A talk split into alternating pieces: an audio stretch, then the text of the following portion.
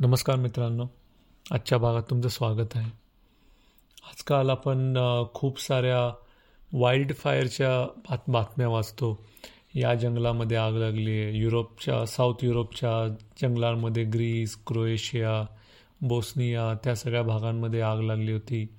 आता सध्या कालच बातमी होती की हवाई अमेरिकेतल्या हवाई या बेटांवरती प्रचंड मोठ्या आगीचे लोळ उसळलेले आहेत. निसर्ग किंवा ग्लोबल वॉर्मिंगचे सगळे पडसाद आपण रोजच पाहतो.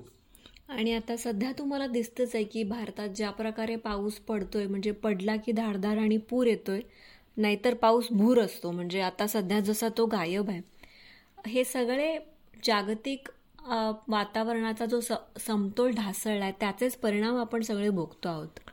आणि हे हे काही असं अचानक सरप्राईज आम्ही आलो असं काही झालेलं नाही आहे म्हणजे आता आपण एक कविता वाचणार आहोत कुसुमाग्रजा यांची त्यांच्या पाथे या कविता संग्रहातली.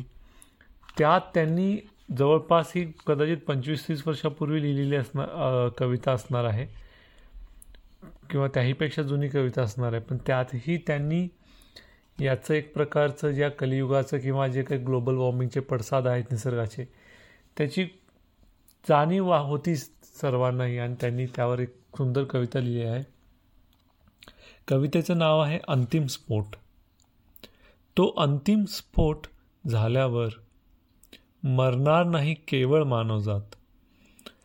तो अंतिम स्फोट झाल्यावर मरणार नाही केवळ मानवजात मरणार आहे ताजमहाल आणि कैलास. मरणार आहेत ताजमहाल आणि कैलास शेक्सपियर आणि कालिदास. लक्षावधी वर्षातून कणाक्षणाने उभे राहिलेले. लक्षावधी वर्षातून कणाक्षणाने उभे राहिलेले चंद्रापर्यंत पोचलेले ज्ञान विज्ञानाचे गगनगामी स्तंभ. बुद्ध ख्रिस्तादी महात्म्यांनी बुद्ध ख्रिस्तादी महात्म्यांनी कोट्यवधी काळजात उभारलेली. करुणेची देवालय सर्व काही.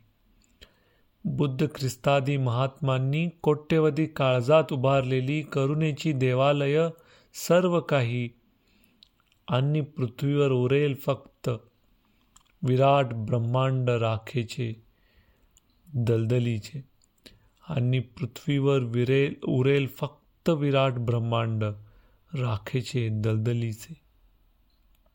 आणि कदाचित त्या धराव्यापी राखांडातून बाहेर येईल अजिंक्य जिवेच्छेने गाजर गवताचा एक हिरवा कोंब त्या धराव्यापी राखंडातून बाहेर येईल अजिंक्य जिवेच्छेने गाजर गवताचा एक हिरवा कोंब कुठल्या तरी दलदलीतून वळवळत उठणारा एक अमिबा.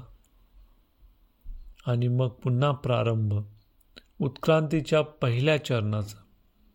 आणि पुन्हा प्रारंभ उत्क्रांतीच्या पहिल्या चरणाचा लक्षावधी शतकांच्या आधी असलेल्या ब्रह्मचक्राच्या दुसऱ्या भ्रमणाचा. लक्षावधी शतकांच्या आधी असलेल्या ब्रह्मचक्राच्या दुसऱ्या भ्रमणाचा. वा. खूपच डीप विचार आहे हा की समजा खरंच उद्या कुणीतरी अनुभव वापरले सगळे अनुभव फुटले आणि मानवजातीचा विनाश झाला. किंवा अनुभव नाही जरी वापरले तरी असा हळूहळू जो ऱ्हास होतोय धरतीचा त्यातून जर मानवजातीचा नाश झाला. तरी पण हे जीवित चक्र जे आहे पृथ्वीवरती ते चालू राहणार आहे.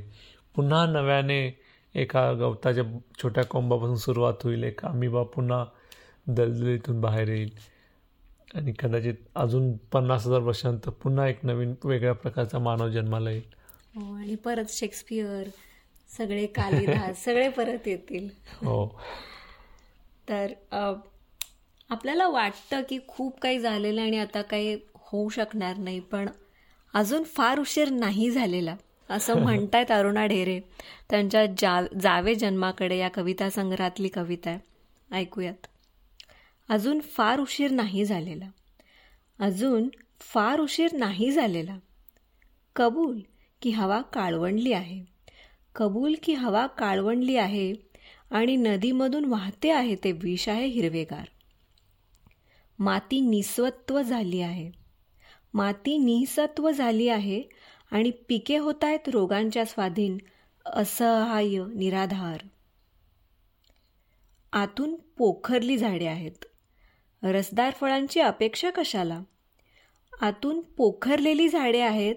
रसदार फळांची अपेक्षा कशाला? काळे आहे आकाश. वारेही काळे. एक एक तारासुद्धा विषूण पाषाण विझून पाषाण झालेला. पण अजून फार उशीर नाही झालेला. पण अजून फार उशीर नाही झालेला. कबूल की माणसाचा सृष्टीशी संवाद कधीच तुटून गेलेला. कबूल की माणसाचा सृष्टीशी संवाद कधीच तुटून गेलेला परस्परांमधल्या नात्याचा प्राण केव्हा सोडून गेलेला? पण अजून फार उशीर नाही झालेला. कबूल सारे आता कबूल सारे पण दिसतो अजून मला. मातीखालच्या मातीत कबूल सारे पण दिसतो अजून मला मातीखालच्या मातीत असावे एखादे निरामय बीज जसा उष्ण सशक्त शब्द कवितेमध्ये थांबलेला. कबूल सारे पण दिसतो अजून मला मातीच्या खालच्या मातीत असावे एखादे निरामय बीज. तसा उष्ण सशक्त शब्द कवितेमध्ये थांबलेला. म्हणून म्हणते खरोखरच अजून उशीर नाही झालेला अजून उशीर नाही झालेला.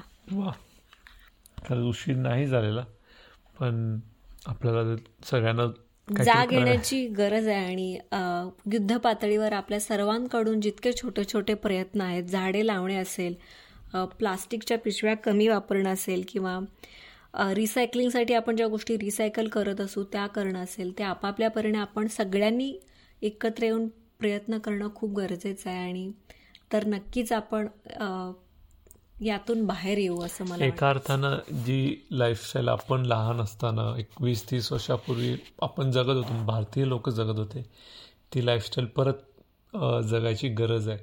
की काही सामान घ्यायचं असेल वाहण्याकडं तर आपण आपली पै पिशवी घेऊन जायचो. तिकडच्या प्लॅस्टिक्स नव्हते वापरत ते कागदाच्या का पेपराच्या न्यूजपेपरच्या कटिंगमध्ये ब बांधून द्यायची. तशा गोष्टी कदाचित पुन्हा करायची गरज आहे. तर तुम्हाला तुम्ही अशा निसर्ग संवर्धनासाठी काय करत आहात तुमच्या कम्युनिटीमध्ये तुमच्या गल्लीमध्ये तुम्ही काय असे इनिशिएटिव्ह घेत आहात ते आम्हाला ऐकायला आणि त्यात सामील व्हायला अवश्य आवडेल. आम्हाला फेसबुक इंस्टाग्राम किंवा ट्विटर यूट्यूबवरती तुमच्या भावना अवश्य कळवा. वेचलेली फुलेच्या पेजेसमधून त्या नक्की कळवा आणि पुढच्या भागात आपण नक्कीच भेटू. धन्यवाद. धन्यवाद.